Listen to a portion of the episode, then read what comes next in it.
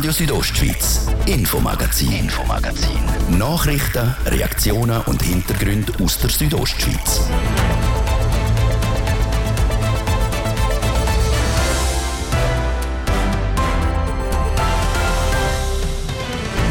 Knatsch um Planungszone im Oberengadin. Drei Gemeinden haben eine Art temporäre Bausperre über gewisse Parzellen verhängt.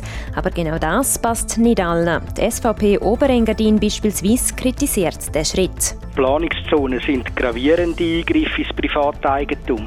Anderer Meinung sind dort Landschaftsschützer. Sie sagen, man muss jetzt da wirklich Maßnahmen treffen. Wir sind schon ein bisschen 5 ab 12 fast, oder? aber jetzt ist es gut, dass die Gemeinden einfach den Fallstrick gerissen haben. Mehr zur Kritik an der Oberengadiner Planungszone. Denn römische Siedlungsreste und Gräber aus der Zeit etwa 250 nach Christus. Das haben Archäologen in Zitzers gefunden. Ja, also man freut sich natürlich, wenn man solche Gräber ausgraben kann, auch eben gerade wenn es schöne Beigaben und so weiter noch dazu hat. Wir haben mit zwei Archäologen geredet, die an den Funden aus der Römerzeit beteiligt waren. Und heute starten wir mit dem ersten Teil von einer neuen Kurzserie. Es geht um ein Gewerbe, das es im Kanton seit einigen Jahren nicht mehr gibt: Tabakanbau. Fast jedem Haushalt haben sie irgendwo noch ein bisschen Tabak gepflanzt. Wir gehen darauf ein, wie denn der Tabak überhaupt angebaut worden ist und reden mit einem, der selber Tabak in Felsberg angebaut hat. Das ist das Infomagazin bei Radio Südostschweiz. Im Studio ist Seraina Zinsli. Einen guten Abend. Nachdem die Oberengadiner Gemeinden Sils, Zellerina und Bever eine Planungszone erlassen haben, geht der Knatsch um die Wohnungsnot für Einheimische in eine neue Runde. Mit dieser Planungszone können die Gemeinden über das Gemeindegebiet oder im Fall von Bever über eine bestimmte Parzelle eine temporäre Bausperre verhängen. Eine Massnahme, die der SVP Oberengadin gar nicht passt. Der Stiftung Landschaftsschutz Schweiz dagegen schon. Nadja Gwetsch. Mit der Planungszone verschaffen sich Gemeinden Zeit. Zeit, um neue Massnahmen zu entwickeln. Währenddem darf nichts realisiert werden, was nicht dem Erhalt oder der Förderung vom Erstwohnraum entspricht. Der SVP Oberengadin zeigt sich darüber besorgt. Planungszonen sind gravierende Eingriffe ins Privateigentum. Das Privateigentum ist ein Grundrecht in der Verfassung. Das sagt der Präsident Stefan Metzger. Er ist auch Fachanwalt für Bau- und Immobilienrecht, vertritt in dieser Funktion Mieter und Vermieter und beratet auch Gemeinden. Gemeinden, Raumplaner und Landschaftsschützer müssen sich das wieder in Erinnerung rufen. Und Behörden im Kanton, aber auch in den Gemeinden verlieren immer mehr den Respekt vor dem Privateigentum. Raumplaner verführen ihre Gemeinden zu Planungszonen und damit auch zu einem provisorischen Bauverbot. Und das über Jahre. Und der Kanton fördert das nur durch Verlängerungsbewilligungen ohne sorgfältige Prüfung. Die Kritik irritiert die Stiftung Landschaftsschutz Schweiz. Dass sich eine Partei wie die SVP derart hinter den Eigentümer verschanzen möchte, wo jetzt eigentlich, ähm, wie wir gesehen haben, an vielen Orten äh, Liegenschaften breitwilligst äh, zur Verfügung stellen für die Umwandlung in Zweitwohnungen. Das kann ja nicht sein. Denn laut dem Geschäftsführer am Raimund Rodewald sind die Planungszonen im Oberengadin dringend nötig. Wenn man das nicht macht, dann findet weiterhin quasi ein Ausverkauf der Erstwohnungen statt in diesen Dörfern. Das heißt, die Liegenschaften werden äh, schleichend, wie das jetzt schon stattgefunden hat, verändert äh, von Erstwohnungen zu Zweitwohnungen. Und wenn man das stoppen braucht es Planungszonen, wo einfach über eine gewisse Zeit äh, solche Handlungen, solche Verkaufsliegenschaften ähm, tut unterbinden. Und das ist einfach absolut nötig, dass die Gemeinden eine Chance bekommen, ähm, sich mit, äh, mit Fördermaßnahmen und Schutzmaßnahmen für die Erstwohnungen einzusetzen. Eine mögliche Massnahme liegt schon auf dem Tisch, sagt Raimund Rodewald. Allen voran die Erstwohnanteilpläne, die auch schon im Oberengadin erlassen worden sind. In letzter Zeit aber in Vergessenheit geraten sind. Obwohl das Zweitwohnungsgesetz von 2015 explizit eigentlich sagt, wenn die Entwicklung gerade mit den Umwandlungen von altrechtlichen Erstwohnungen in Zweitwohnungen, wenn das äh, überhand nimmt und die Situation gravierend wird, dann müssen Kanton und Gemeinden Massnahmen ergreifen. Das steht explizit im Gesetz und das hat man eigentlich nicht gemacht. Ein anderes Instrument könnte die Bezeichnung in der Nutzungsplanung von den Ortsteilen und Quartieren sein, wo die bestehenden Erstwohnungen vor Umnutzung zu schützen sind. Gleichzeitig sollen Wohnbaufördermaßnahmen gefördert werden. So die Landschaftsschützer. Der SVP Oberengadin langen die bestehenden Massnahmen, wie beispielsweise das Mietrecht. Nochmal der Stefan Metzger. Wir müssen nicht immer mehr Gesetze machen. Wir müssen die Gesetze, die wir haben, anwenden. Und allein schon das Mietrecht mit einer Erstreckungsmöglichkeit führt dazu, dass bei uns niemand auf der Straße steht. Sie fordern darum den Widerruf von der im Oberengadin verhängten Planungszone. Dafür hat Raimund Rodewald gar kein Verständnis. Die Dörfer verlieren wirklich ihre Erstwohnungen und werden am Schluss zu reinen Schlafdörfern und diese Entwicklung ist dann nachher nicht mehr umzukehren. Er sagt aber auch die Region und der Kanton sägen in der Pflicht und müssen die Gemeinden unterstützen. Mit solchen äh, lapidaren Planungshilfen ist es absolut nicht gemacht. Also der Kanton muss ein Commitment zeigen im Oberengadin und auch in anderen Tourismusregionen sagt der Raimund Rodewald im Beitrag von Nadja Guetsch zur Diskussion um die Planungszone im Oberengadin. Archäologen in Zitzers sind auf einer Wiese gerade vis-à-vis vom St. Johannesstift fündig geworden. Sie haben Gräber und Reste von einer Siedlung entdeckt, die aus der spätrömischen Zeit etwa 250 nach Christus stammen. Auf die Funde gestoßen ist man wegen einer dort geplanten Überbauung. Heute hat der Archäologische Dienst Graubünden einen Teil davon gezeigt. Der Martin de Platzes ist in Zitzers vorbeigegangen und hat sich von den Spezialisten das Wichtigste erklären lassen. Unter anderem vom Archäolog Raphael Seele.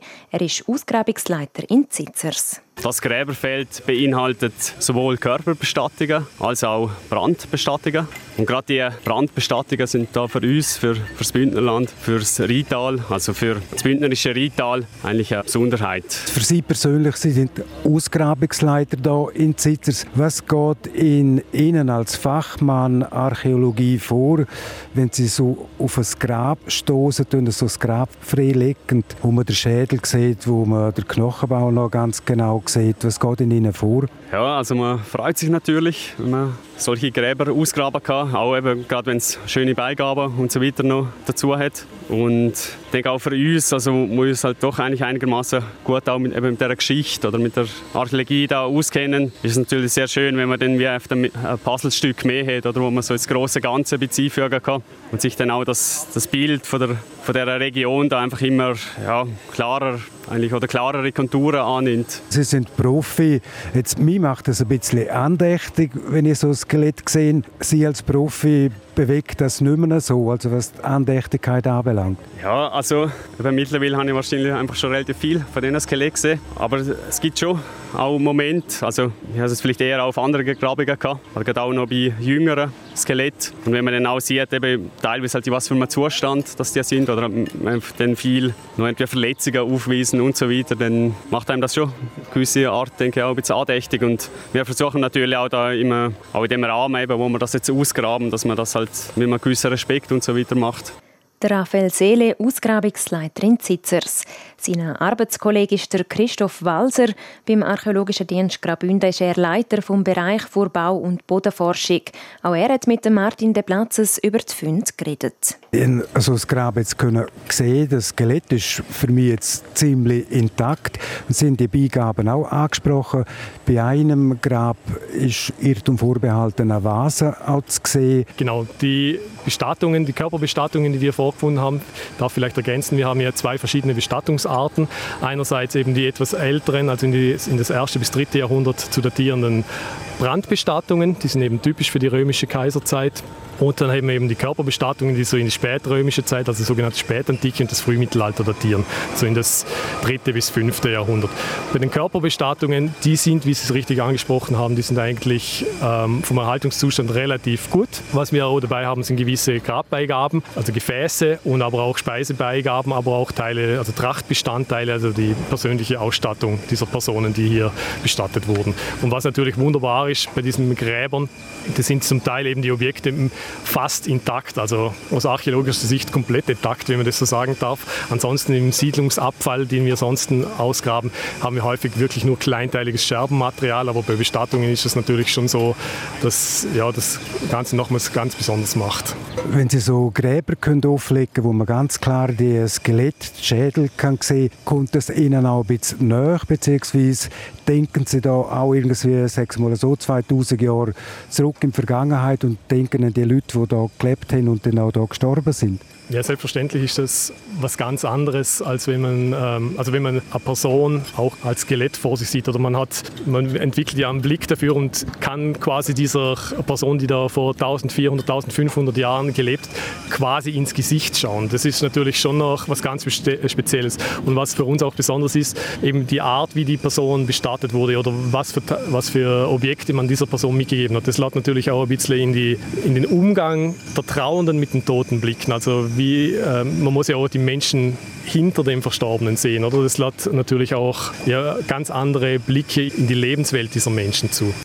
Die eindrücklichen Bilder zu den gemachten Entdeckungen aus der spätrömischen Zeit im Dorfkern von Zitzers gibt es heute Abend auf TV Südostschweiz zu sehen. Ab der 6 stündlich wiederholt in der Rondo News.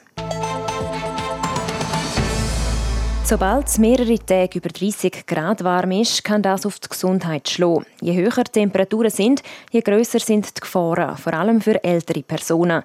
Das kantonale Gesundheit Gesundheitsamt weiss, wie so heiße Tage möglichst ohne gesundheitliche Probleme überstanden werden. Der Beitrag von Hans-Peter Putzi. Auch heute war es wieder ordentlich warm in Graubünden. Es sind Temperaturen, die auf Tour den Menschen Probleme bereiten, vor allem den älteren Personen. Das sagt der Rudolf Leuthold, Leiter vom kantonalen Gesundheitsamt. Gerade bei älteren Menschen, die zum Teil äh, nicht darauf achten, genug zu trinken, kann das natürlich auch zu einer Rehydrierung führen, die dann auch äh, im Folge zu Schwächeanfällen kann führen Und ein Schwächeanfall mit Kreislaufkollaps kann dann sogar der Hitzetod bedeuten, wie der Rudolf Leuthold bestätigt. Man sieht das aus der Statistik 2003, der berühmte Hitzesommer, da haben wir eine Übersterblichkeit gehabt im, im Bereich der über 60-jährigen Menschen. Darum gilt vor allem für Leute über 60 am Körper die aktuell tropischen Temperaturen, wenn immer möglich, nicht zuzumuten. Das Gesundheitsamt empfiehlt darum der älteren Generation, nicht dazu gehen, selbstverständlich. Schatten aufsuchen. Und für Leute, die die Heime leben, versuchen, zur Nacht, äh, wenn es kühl ist, möglichst gut zu lüften, die Temperatur runterbringen. Und sobald am Morgen die Temperatur wieder im Aussen höher wird als im Haus rein, wieder alle Fenster zumachen, Rollläden runterlassen und vor allem natürlich genug trinken. Genug trinken ist sehr wichtig, aber auf keinen Fall süßes Getränk empfehlen wir äh, Wasser oder ungesüßten Tee oder nur wenig gesüßten Tee.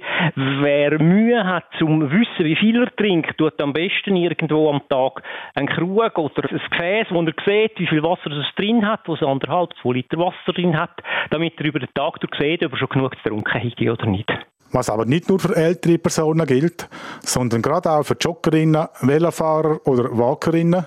Nach dem Mittag und vor dem 7 Uhr am Abend vorausgehen, ist nicht die beste Idee der Rudolf Leuthold. Idealerweise gehen wir jetzt natürlich am Morgen, also weil wir wissen ja, die höchsten Temperaturen werden am frühen Abend gemessen, also es ist zwischen 4 und 6, wo die höchsten Temperaturen auftreten. Wenn schon die Sonne scheint und er keinen Schatten hat, dann natürlich idealerweise mit einer Kopfbedeckung, mit Kleidern, leichten Kleidern, die ihn äh, schützen vor der Sonne und auch keinen Sonnenbrand verursachen können. Und was betrifft Kleider generell bei dieser Affenhitze und den brennenden Sonnenstrahlen? Vor der Sonne schützen natürlich und vor Sonnenbrand schützen natürlich lange Hosen besser. Äh, also sind natürlich auch ein bisschen wärmer, aber selbstverständlich ist luftige Kleidung äh, zu empfehlen und irgendwie eng anliegende schwarze Tights sind vielleicht nicht unbedingt der Hit, um zu joggen gehen. Und man weiss, als schwarz-matt ist die Farbe, die die heißeste Oberfläche erzeugt. Von dem her gesehen sind helle Kleidungen auf die einen Seite gefühlt natürlich angenehmer, sind aber zum Teil halt dann auch nicht so UV-dicht. Wer im Büro oder daheim keine Klimaanlage hat, kann es mit einem kleinen Ventilator probieren. Bei geschlossenen Fenstern kann das helfen, wie der Leiter vom Bündner Gesundheitsamt sagt. Der Körper versucht ja die Hitze zu regulieren, äh, wenn es zu warm wird, indem er Feuchtigkeit ausscheidet. Sie fangen also an zu schwitzen. Und die Feuchtigkeit auf der Körperoberfläche, die muss verdunsten. Und die Verdunstung geht schneller, wenn Sie einen Luftstrom haben. Also wenn Sie im, im Luftstrom sitzen, dann wird die Körpertemperatur durch den Schweiß rascher gesenkt, weil es rascher verdunstet wird. Von dem her gesehen ist natürlich ein, ein Ventilator äh, nützlich, wobei wenn er zu stark tut, dann haben Sie dann auch wieder Gefahr, dass Sie sich je nachdem auch könnten verkälten vom Durchzug her. Und sonst bleibt dann immer noch ein kaltes Bad oder eine kalte Dusche oder auch nur die Füße und die Arme im kalten Wasser baden. Aber wobei man immer muss schauen muss, dass man es nicht zu übertreibt, weil die Reaktion vom Körper auf etwas, das dann zu kalt ist, ist natürlich dann eine erhöhte Wärmeproduktion. Ja, und das Optimum wäre dann wohl mit einem Bier in der Hand, mit oder ohne Alkohol, im kalten Pool liegen. Warm sollte der Gerstensaft dann aber nicht sein, laut Rudolf Leuthold. Ich sage, ein kühles Bier, ich meine, ein warmes Bier trinkt ja niemand, oder? Sind wir ehrlich, also dann würde ich lieber darauf verzichten. Eiskalte Getränke sind aber auch nicht ideal. Und zum Schluss noch der Geheimtipp vom Rudolf Leuthold. Wer die Möglichkeit hat, in die Höhe gehen, das ist natürlich das Ideale. Oder? Wenn Sie auf 2000 Meter gehen, dann haben Sie nur noch 20 statt 30 Grad.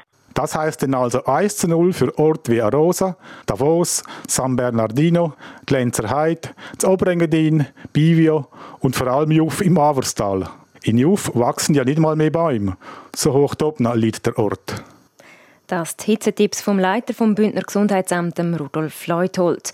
Und im zweiten Teil vom Infomagazin machen wir gerade weiter mit dem Thema Hitze, weil die hohen Temperaturen machen nicht nur den Menschen zu schaffen, sondern auch andere Bereiche haben damit zu kämpfen. Zum Beispiel der Bahnverkehr, was die Hitze hier ausrichtet und wie man sich hilft, das gerade in ein paar wenigen Minuten. Seit 800 Jahren wird in Klosters gelebt, geschafft, geliebt und gefeiert.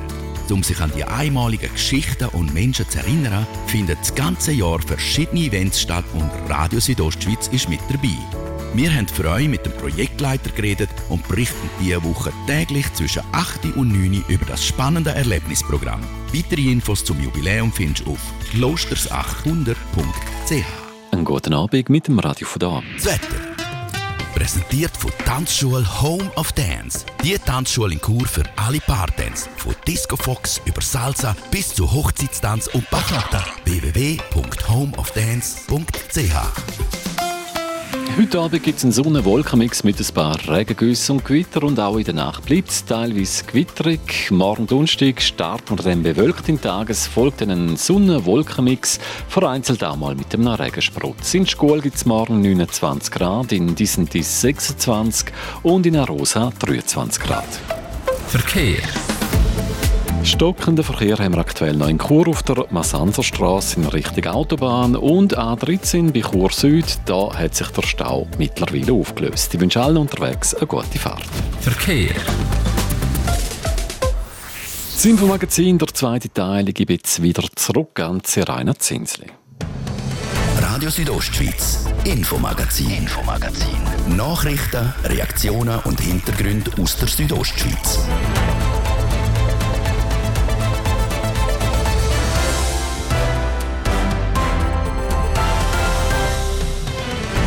Die Hitzewelle, die aktuell über die Schweiz zieht, macht Land und Leute zu schaffen. Verschiedene Bereiche haben mit den hohen Temperaturen zu kämpfen, so zum Beispiel auch der Bahnverkehr vor Rätischer Bahn. Sind die Temperaturen so hoch wie im Moment, können sich die Gleise verbeugen. Das sind so kleinere Sachen wo auch die Lokführerinnen und Lokführer beim Drüberfahren merken, das sind schon ganz kleine Verschiebungen, die sie merken. Zum Teil merken das auch die Fahrgäste. Die RHB weiss sich aber zu helfen. Wie? Darüber haben wir mit der Mediensprecherin vor Bahn geredet. Und in einer Kurzserie beleuchten wir das Tabakgewerbe im Kanton Graubünden.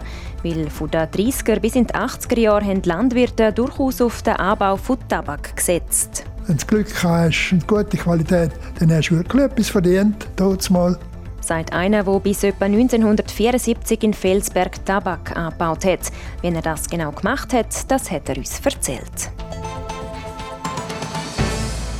Viele Materialien verändern sich, wenn die Temperaturen zu hoch werden. Das trifft auch auf Eisen zu.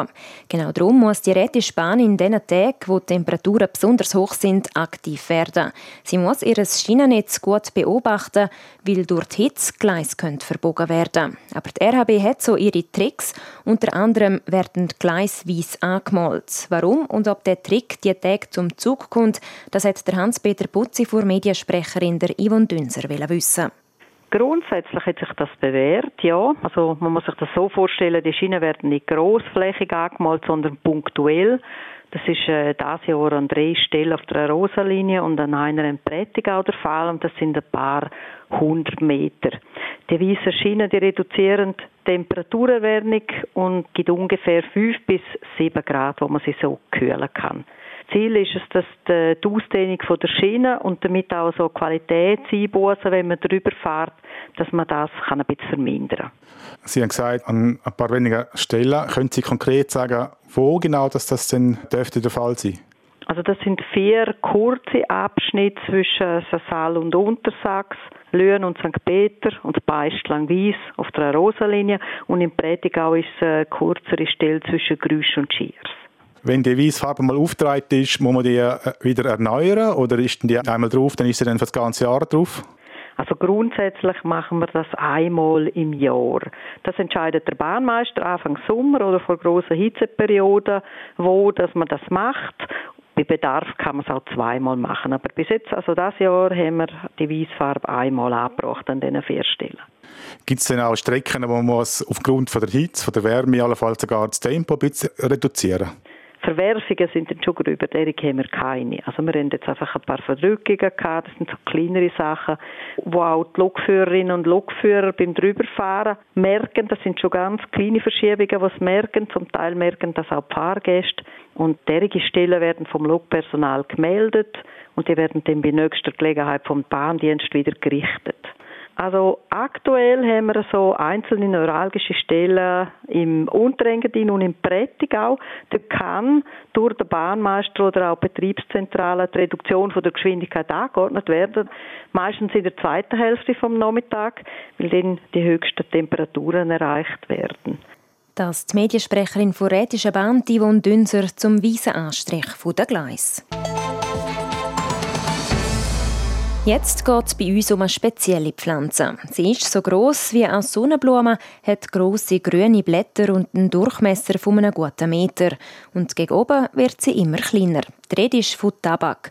Und der ist früher hier in Graubünden angebaut worden. Die Manuela Meuli berichtet über ein spezielles Kapitel der Bündner Landwirtschaft. Ab den 1930er Jahren ist in Graubünden an verschiedenen Orten Tabak angebaut worden. Unter anderem auch in Felsberg. Auf jedem verfügbaren Fleckchen Land haben Felsbergerinnen und Felsberger ein paar Setzlinge eingepflanzt. Einer von ihnen war Jakob Hunger. Der mittlerweile pensionierte Landwirt hat vor fast 50 Jahren das letzte Tabakfeld im Dorf bewirtschaftet. Er weiß noch genau, wie das damals abgelaufen ist. Beim Tabakbetti, da war Betti Danuser Null, dem hat man das ganze Tag gesagt, das Tabakbetti. Fast jedem Haushalt haben sie irgendwo noch ein bisschen Tabak gepflanzt. Und dann hätte man tabakgesetzliche Bestellung, alles hat man so organisiert sein. Dann hast du immer selber bei dem Tabakbett melden, was du willst pflanzen, wie viel. Nur die Sorte hat man nicht wählen können. Die war vorgegeben. Hat man die Setzlinge dann beim Tabakbetti bezogen, ist es ans Pflanzen und Aufziehen gegangen. Laut dem Jakob Hunger hat man je nach Trockenung auch mal Wasser geben Und Ende Juli sei dann die Ernte losgegangen. Ja, dann hat man durchs Feld durch. Überall, wo man gesehen hat, dass die Sandblätter, die untersten Blätter, schön gelblich geworden sind, hat man die das erste Mal nur die geerntet im ganzen Feld, bei jeder Pflanze. Und nachher ist dann weitergegangen, dann hat man je nach Witterung hat man dann können weiterfahren, so immer unten hat man überall, hast halt bei allen Pflanzen so, die, die nachgegriffen haben, zusammennehmen. Sobald die Tabakblätter geerntet worden sind, ist es darum gegangen, sie zu trocknen. Damit das geklappt hat, sind alle Blätter gefädelt worden. Der Jakob Hunger erklärt. Wir hatten eine Nadel, die fast 30 cm lang war. Dann hast du durch jeden Stängel vom Blatt durchstoßen, Rücken gegen Rücken und dann wieder wechseln. Hast immer so abwechseln mit Anfädeln, damit sie gleichmäßig trocknen können. Getrocknet sind die Blätter dann überall dort worden, wo es Platz hat, um sie aufzuhängen. Sei das auf dem Heuboden oder wie beim Jakob Hunger auf dem Estrich. Weil erst wenn die Blätter gut getrocknet sind, hat man sie können verkaufen. Und dann sind sie hängen geblieben bis im Winter rein. Ja, wenn man gewusst dass dann etwa die Kommission kommt den Tabak kaufen, dann hat man es dann einpacken müssen. Gut einen halben Meter, 60 cm hohe Ballen hat man dann gemacht. Schön ineinander hineingelegt. Zum Reinlegen hast du nur an einem feuchten Tag im Winter. Sonst werden die Blätter verbrochen. Nicht? Die müssen ein bisschen murb sein, also leicht feucht, deutsch gesagt. Gekauft worden ist der Bündner Tabak vor der zuständigen Kommission für den Ankauf in der Deutschschweiz, der CASA. Dann, wenn die Kommission sich gemeldet hat, sie können kaufen, hat man auf den Bahnhof durch. Dann haben sie bei jedem, haben sie jeden Deckel aufgemacht und durchgeblättert und geschaut, wie die Qualität ist. Wenn du Glück hast und gute Qualität, dann hast du wirklich etwas verdient, mal. Ja, es war natürlich eine schöne Einnahme. Gewesen. Trotzdem würde Jakob Hunger jetzt kein Tabak mehr anbauen. Damals hätte ich mir noch nicht gewusst, was für Schäden das Rauchen anrichtet. Jetzt sei das anders. So ist also früher in Graubünden Tabak angebaut worden. Morgen gehen wir dann im Rahmen der Serie darauf ein, wie der Tabakanbau bei uns im Kanton zu einem Ende gekommen ist. Bad Ragaz ist im Moment gelb-schwarz. Das wegen der deutschen Bundesligamannschaft Borussia Dortmund. Noch bis am Samstag ist sie in Bad Ragaz in einem Trainingslager. Dafür müssen aber nicht nur die Spieler in Form sein, sondern auch der Rasen. Was der alles braucht, das jetzt im Beitrag von Manuela Meuli. Nicht zu hoch darf er sein, nicht zu hart und wenn möglich auch noch schön grün. Der Rasen, auf dem Borussia Dortmund diese Woche shootet, ist nicht einfach nur ein Rasen. In ihm steckt viel Arbeit, wie der Platzwart Ivan Bonderer sagt. Überzerifizieren, Sand, einsehen. Ja, wenn dann die Mannschaft da ist, drei Wochen vorher, wird dann noch intensiv noch mal etwas gemacht, um wirklich, dass es dann am Tag X alles perfekt ist. Weil so Mannschaften, die auf internationalem Niveau spielen, haben ganz besondere Wünsche. Beispielsweise müssen Ivan Bonderer und sein Team den Rasen auf 25 mm mehr. Normalerweise ist er während der Saison 3 bis 5 mm höher. Die Höhe vom Rasen ist aber nicht die einzige Herausforderung für den Platzwart. Das Aufwendigste ist jetzt im Moment das Wetter, das man zu arbeiten macht. Wenig Niederschlag, rechte Hitze und äh, muss immer ein bisschen dranbleiben mit dem Wasser. Man soll auch nicht zu viel Wasser drauf tun, weil das dann nachher alles sehr weich wird und die Wurzeln sich zurückbilden und so die Scherfestigkeit nicht mehr da ist und das passt ihnen dann auch nicht. Aber äh, ja, sie hätten zum liebsten weich und alle Bedingungen kann man einfach nicht erfüllen. Und genau darum braucht es die Expertise vom Platzwart. Durch seine jahrelange Erfahrung kann der Ivan Bonderer mittlerweile abschätzen, welche Wünsche der Mannschaft er erfüllen kann und was der Rasen braucht. So zum Beispiel auch jetzt bei dieser Trockenheit.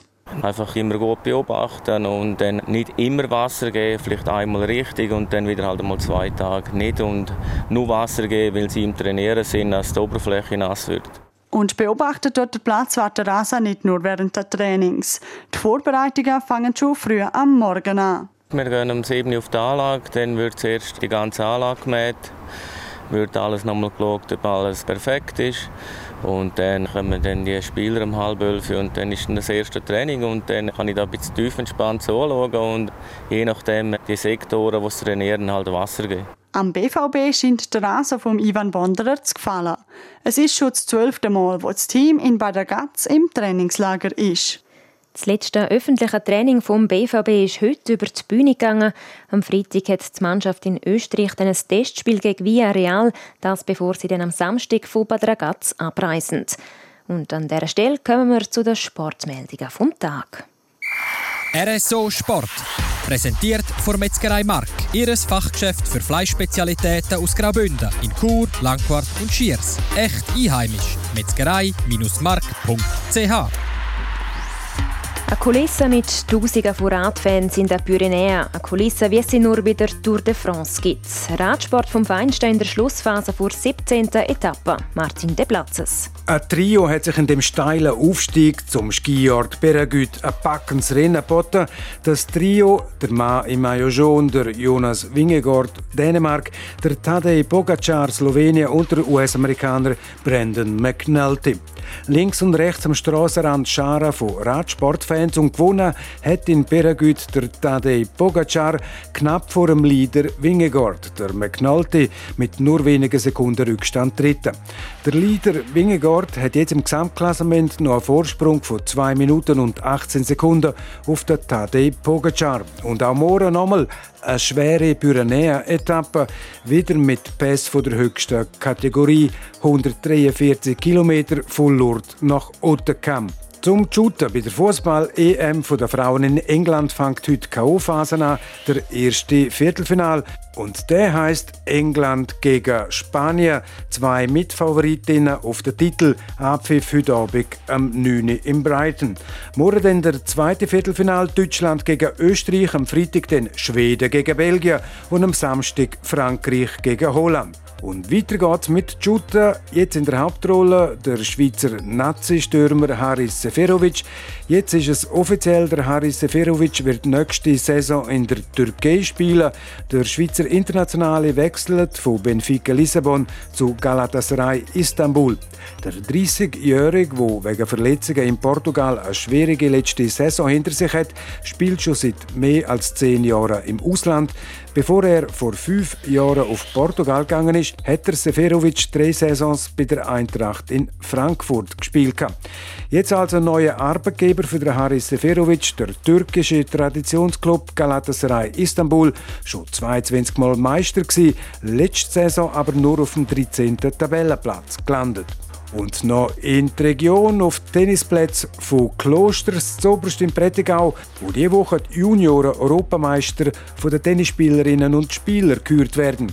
Als einzige Bündner Spielerin ist Paula Cembranos im Tableau gsi, weil sie jetzt in der zweiten Runde ausgeschieden ist. Die Spielerin aus Arosa hat gegen die Luca Udvardi in drei verloren.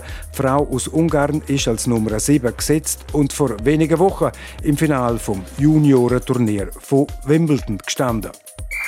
RSO Sport. Präsentiert von Metzgerei Mark. Ihres Fachgeschäft für Fleischspezialitäten aus Graubünden in Chur, Langquart und Schiers. Echt einheimisch. Metzgerei-mark.ch ja, so viel für heute. Das Infomagazin gibt es vom Montag bis Freitag jeden Abend am Viertel ab 5 Uhr bei Radio Südostschweiz. Auch jederzeit im Internet unter südostschweiz.ch Sendungen zum Nachlesen und auch als Podcast zum Abonnieren. Am Mikrofon war Seraina Zinsli. Danke fürs Interesse und einen schönen Abend. Radio Südostschweiz, Infomagazin, Infomagazin. Nachrichten, Reaktionen und Hintergründe aus der Südostschweiz.